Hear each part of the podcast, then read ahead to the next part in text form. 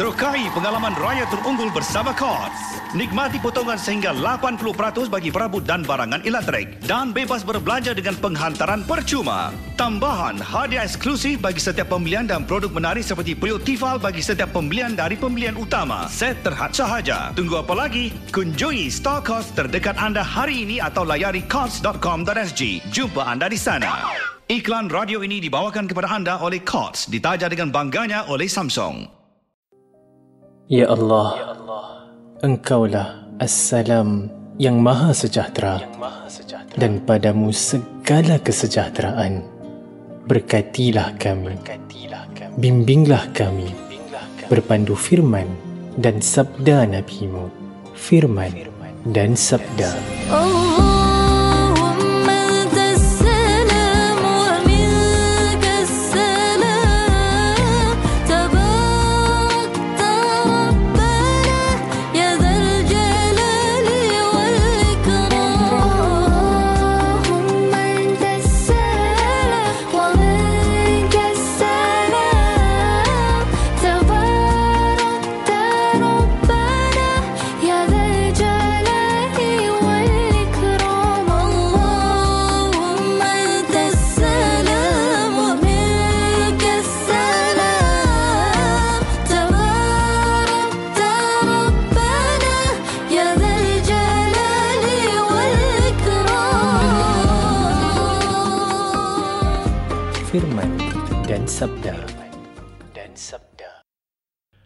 Ya Allah, kurniakanlah kepada kami kekayaan ilmu pengetahuan dan hiasilah diri kami dengan sifat lemah lembut dan muliakanlah kami dengan ketakwaan dan indahkanlah diri kami dengan kesihatan dan kesejahteraan. Amin ya rabbal alamin. Assalamualaikum warahmatullahi wabarakatuh. Pendengar yang dikasihi sekalian, Sekali lagi, bersama saya penerbit Razak Rahim dalam rancangan Firman dan Sabda di Ruang Udara Warna 942. Pada pagi yang berbahagia ini, sama-samalah kita mendengar bacaan ayat-ayat suci Al-Quranul Karim, Surah Al-Imran, sambungan dari ayat 166 hingga 173 oleh Qari Ustaz Abdul Hadi Jamil. أعوذ بالله من الشيطان الرجيم. وما أصابكم يوم التقى الجمعان فبإذن الله فبإذن الله وليعلم المؤمنين وليعلم الذين نافقوا وقيل لهم تعالوا قاتلوا في سبيل الله أو ادفعوا. قالوا لو نعلم قتالا لاتبعناكم. هم للكفر يومئذ أقرب منهم للإيمان. يقولون بأفواههم ما ليس في قلوبهم والله أعلم بما يكتمون الذين قالوا لإخوانهم وقعدوا لو أطاعونا ما قتلوا قل فادرءوا عن انفسكم الموت ان كنتم صادقين ولا تحسبن الذين قتلوا في سبيل الله امواتا بل احياء عند ربهم يرزقون فرحين بما اتاهم الله من فضله ويستبشرون ويستبشرون بالذين لم يلحقوا بهم من خلفهم ألا خوف عليهم ولا هم يحزنون يستبشرون بنعمة من الله وفضل وأن الله لا يضيع أجر المؤمنين. الذين استجابوا لله والرسول من بعد ما أصابهم القرح للذين احسنوا منهم واتقوا اجر عظيم. الذين قال لهم الناس ان الناس قد جمعوا لكم فاخشوهم فاخشوهم فزادهم ايمانا وقالوا حسبنا الله ونعم الوكيل صدق الله العظيم Pendengar yang dikasihi, hati mencorakkan cara kita berfikir. Tetapi dalam banyak waktu, akal menentukan corak dan bentuk fikiran kita. Ikuti kini sketsa ringkas dan penjelasan oleh yang berbahagia Ustaz Mustaza Bahari mengenai topik berfikir secara waras. Kau tengok je. Confirm aku balas cukup-cukup. Apa ni dia dah dendam? Kau ingat bagus eh perangai macam ni? Sudah-sudah lah tu ikut perangai setan. Tak ke mana pun dengan perasaan ni. Aku rasa puas. Puas hati aku bila aku dapat kenakan dia. Lepas tu, selain perasaan puas hati kau tu, apa lagi yang kau dapat? Dosa je yang kau akan dapat. Assalamualaikum warahmatullahi wabarakatuh. Innal hamdalillah nahmaduhu wa nasta'inuhu wa nastaghfiruh wa na'udzu billahi min shururi anfusina wa min sayyiati a'malina. May yahdihillahu fala mudilla lahu wa may yudlil fala hadiya lahu.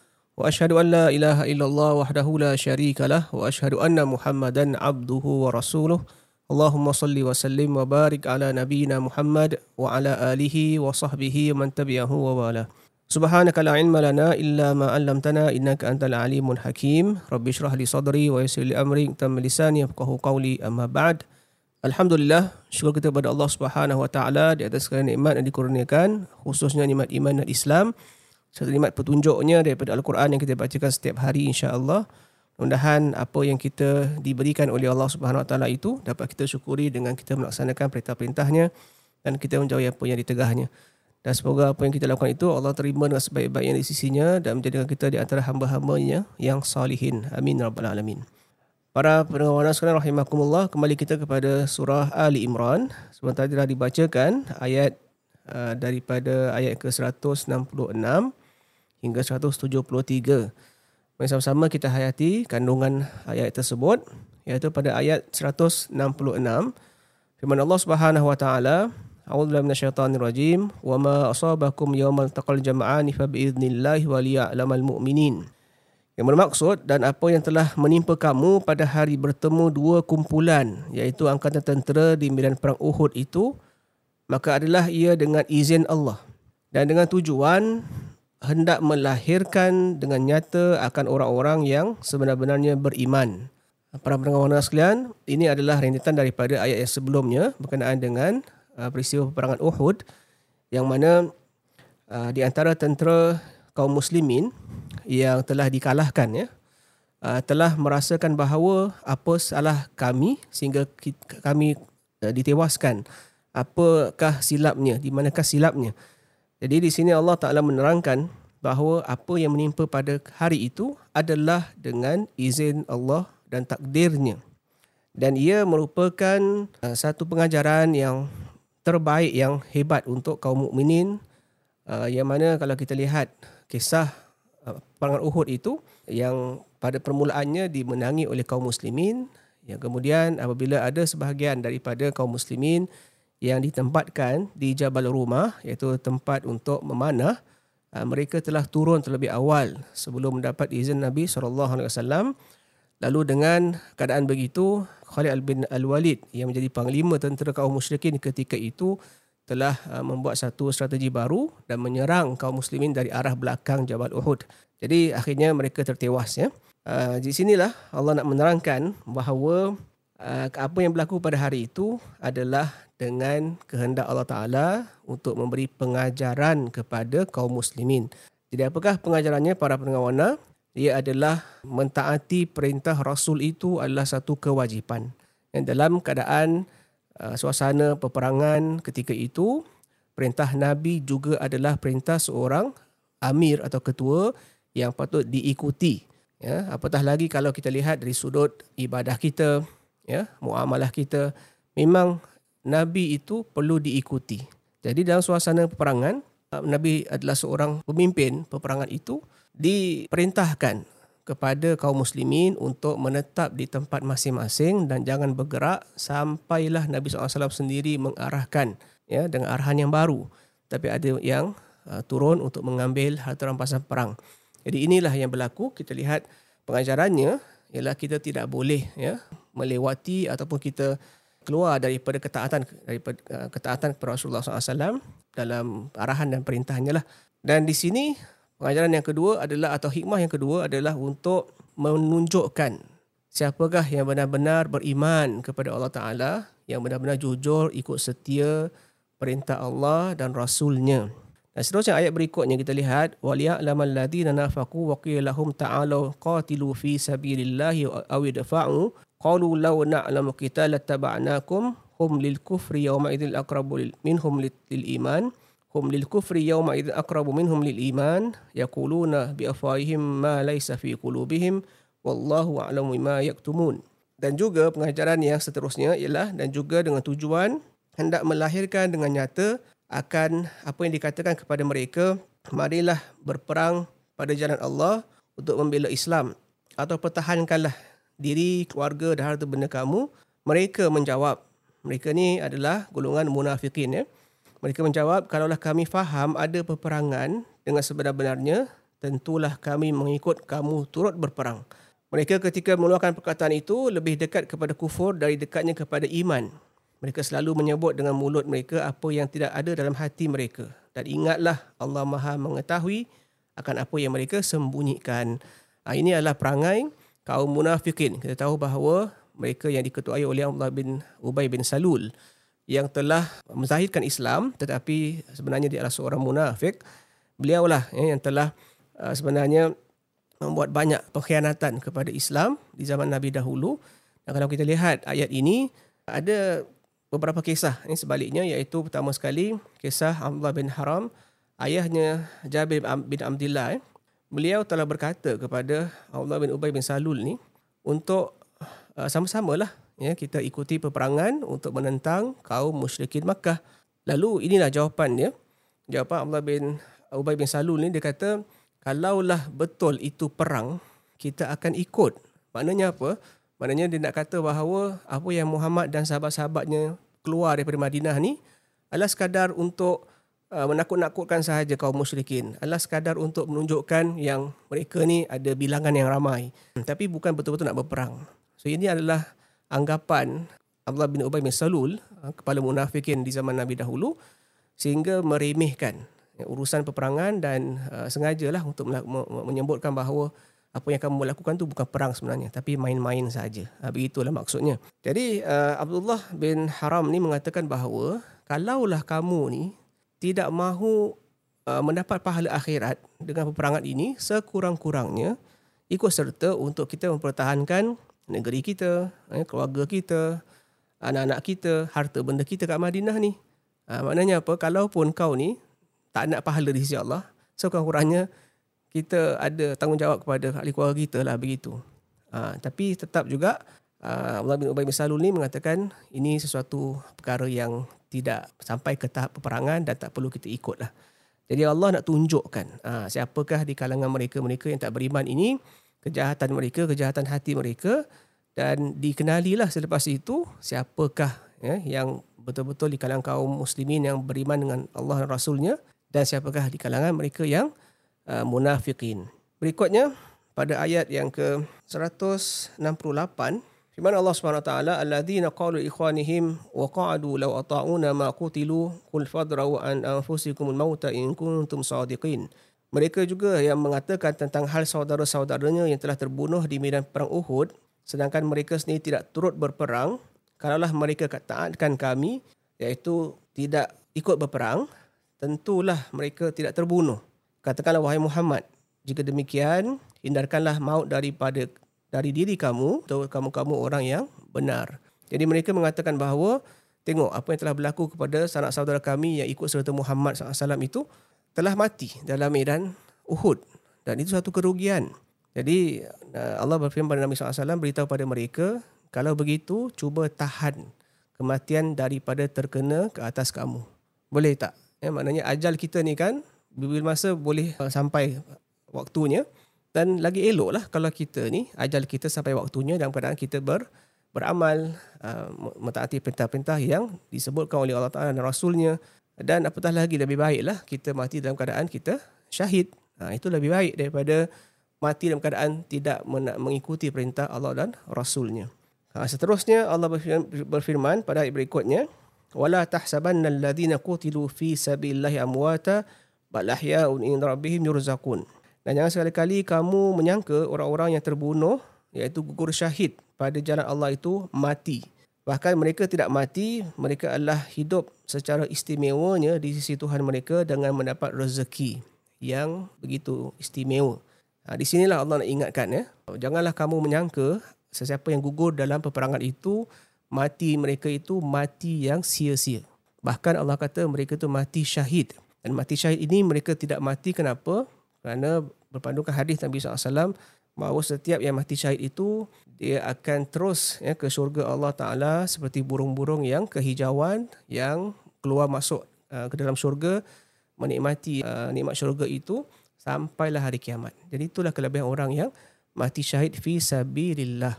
Cuma para pendengar orang rahimakumullah, uh, saya nak tambah sedikit di sini bila sebut tentang mati syahid ini, perlulah kita juga pastikan bahawa nak mendapat mati syahid itu biarlah sesuai dengan keadaan dan kedudukannya.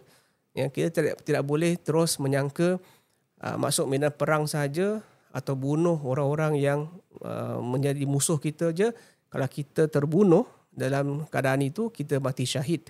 Tidak semestinya. Kenapa tak semestinya? Kerana ada hadis yang lain juga yang menyebutkan bahawa tiga orang atau tiga golongan yang akan dimasukkan ke neraka lebih awal.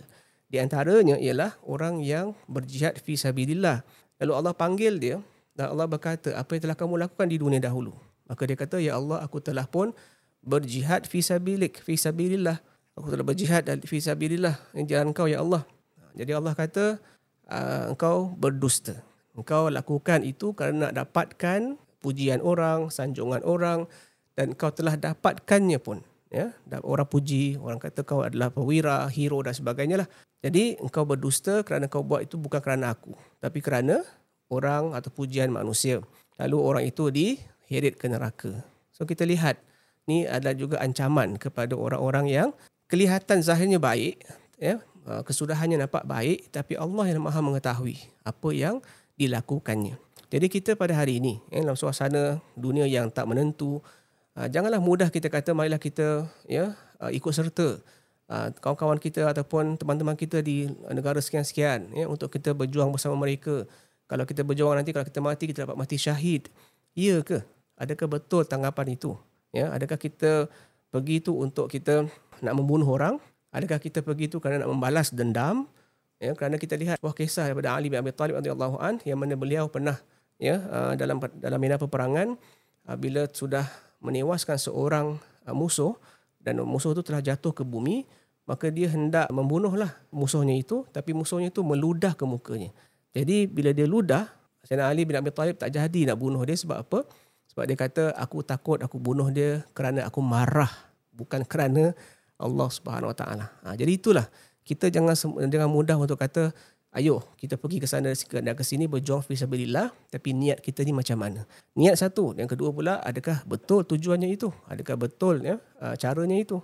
So ini semua perlu diambil kira sebelum kita uh, menentukan perbuatan kita itu bakal mendapatkan pahala syahid ataupun tidak. Kemudian berikutnya Allah berfirman farihina bima atahumullahu min fadlih wa yastabshiruna bil ladina lam yalhaqu bihim min khalfihim alla khawfun alaihim wa lahum yahzanun mereka bersuka cita dengan kurniaan Allah iaitu dengan balasan mati syahid itu yang telah dilimpahkan kepada mereka dan mereka bergembira dengan berita baik mengenai saudara-saudaranya orang-orang Islam yang sedang berjuang yang masih tinggal di belakang iaitu di dunia yang belum meninggal lagi sampai kepada mereka bahawa tidak ada kebimbangan dari berlakunya kejadian yang tidak baik terhadap mereka dan mereka pula tidak akan berduka cita. Maknanya apa? Mereka kalau boleh nak kembali ke dunia dan beritahu kepada sesiapa yang masih berjuang supaya jangan kecewa, jangan takut ya sebab apa yang bakal diterima nanti adalah nikmat yang begitu hebat begitu istimewa di sisi Allah Subhanahu wa taala. Kemudian yastabshiruna bi ni'matin minallah wa fadlin wa anna Allah la yudhi'u ajral mu'minin. Mereka bergembira dengan balasan nikmat dari Allah dan limpah kurnianya dan ingatlah bahawa Allah tidak menghilangkan pahala orang-orang yang beriman iaitu alladzina stajabu lillahi war rasul min ba'di ma asabahum al-qarh lilladzina ahsanu minhum wattaqau ajrun azim. Yang bermaksud orang-orang yang beriman itu ialah mereka yang menjunjung perintah Allah dan rasulnya supaya keluar berjuang fi sabilillah sesudah mereka mendapat luka cedera di medan perang untuk orang-orang yang telah berbuat baik di antara mereka dan bertakwa ada balasan yang amat besar. Baiklah, ini adalah kisah selepas peperangan Uhud. Kalau kita lihat dalam Sahih Bukhari, Sahih Muslim ada dibawakan kisah daripada Aisyah bahawa setelah berlakunya peperangan Uhud dan kaum muslimin uh, nak pulang ke kampung masing-masing ke Madinah dan kaum musyrikin yang dipimpin oleh Abu Sufyan uh, berangkat pulang ke Mekah. Tetapi Abu Sufyan mengatakan bahawa aku rasa tidak puas hati, aku ingin kembali ke Madinah nak habiskan, nak bunuh seluruh ya sahabat-sahabat Muhammad. Sebab baginya dia, dia sangka bahawa Muhammad dah, dah wafat dan meninggal tapi masih ada saki baki di kalangan pengikut Nabi Muhammad. Jadi dia beritahu kepada pasukannya dan ada seorang wakil daripada kumpulan Abu Sufyan pergi ke Madinah dan beritahu kepada uh, pasukan muslimin yang diketuai Nabi SAW bahawa uh, inilah ayat yang berikutnya. Ya, yang berikutnya Allah berfirman alladzina qala lahumun nasu innan nasa qad jama'u lakum fakhshawhum fazadahum imanan wa qalu hasbunallahu wa ni'mal wakil. Yang bermaksud uh, mereka ialah yang diberitahu oleh orang-orang yang pembawa berita kepada mereka bahawa kaum kafir musyrik telah mengumpulkan tentera untuk memerangi kamu. Oleh itu hendaklah kamu gerun kepadanya. Maka berita itu makin menambahkan iman uh, mereka iaitu kaum mukminin lalu mereka berkata cukuplah Allah untuk menolong kami dan sebaik-baik pengurus yang terserah kepadanya lah segala urusan kami. Ha, jadi ayat ini menerangkan bahawa ada seorang wakil daripada Abu Sufyan beritahu bahawa kumpulan Abu Sufyan ini nak balik patah balik ke Madinah dan nak menyerang semula. Lalu Nabi SAW ya, beritahu kepada uh, sahabat-sahabatnya yang menyertai peperangan Uhud itu dengan mengatakan man yantadib liha ulai hatta ya'lamu anna bina quwwah Nabi kata siapakah di antara kita yang nak volunteer lah ya, untuk pergi jumpa mereka dan, beri, dan tunjukkan kita ni masih ada kekuatan lagi. Jadi yang keluar ialah siapa? Fantada Abu Bakar wa Zubair fi sab'ina fa kharaju fi atharil qaum.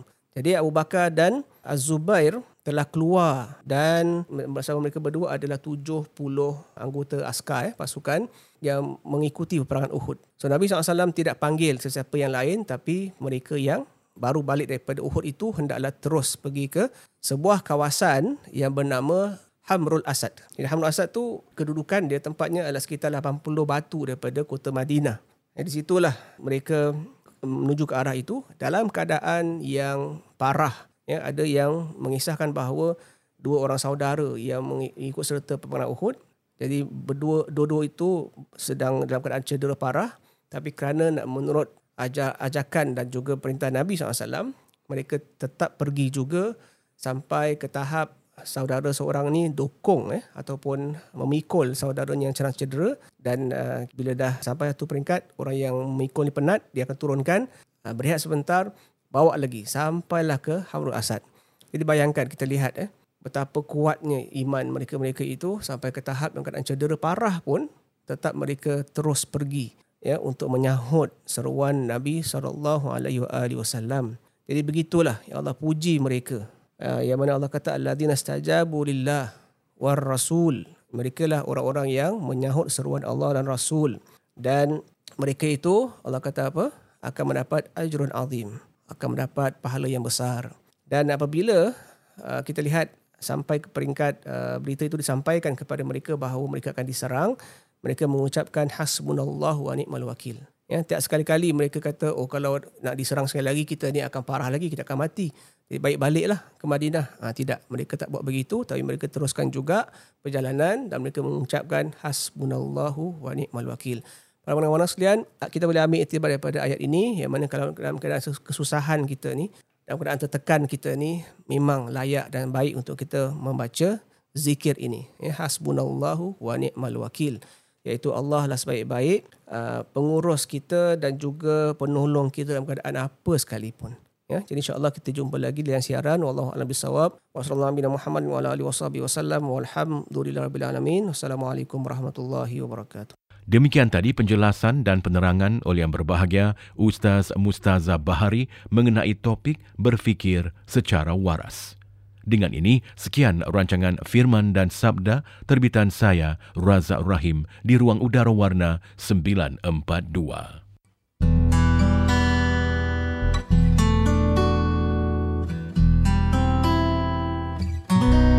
سبحان الله وبحمده سبحان الله العظيم سبحان الله وبحمده سبحان الله العظيم سبحان الله وبحمده سبحان الله العظيم.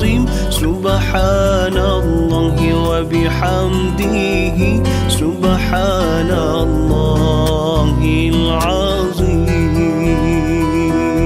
سبحان الله وبحمده سبحان الله العظيم. سبحان الله وبحمده سبحان الله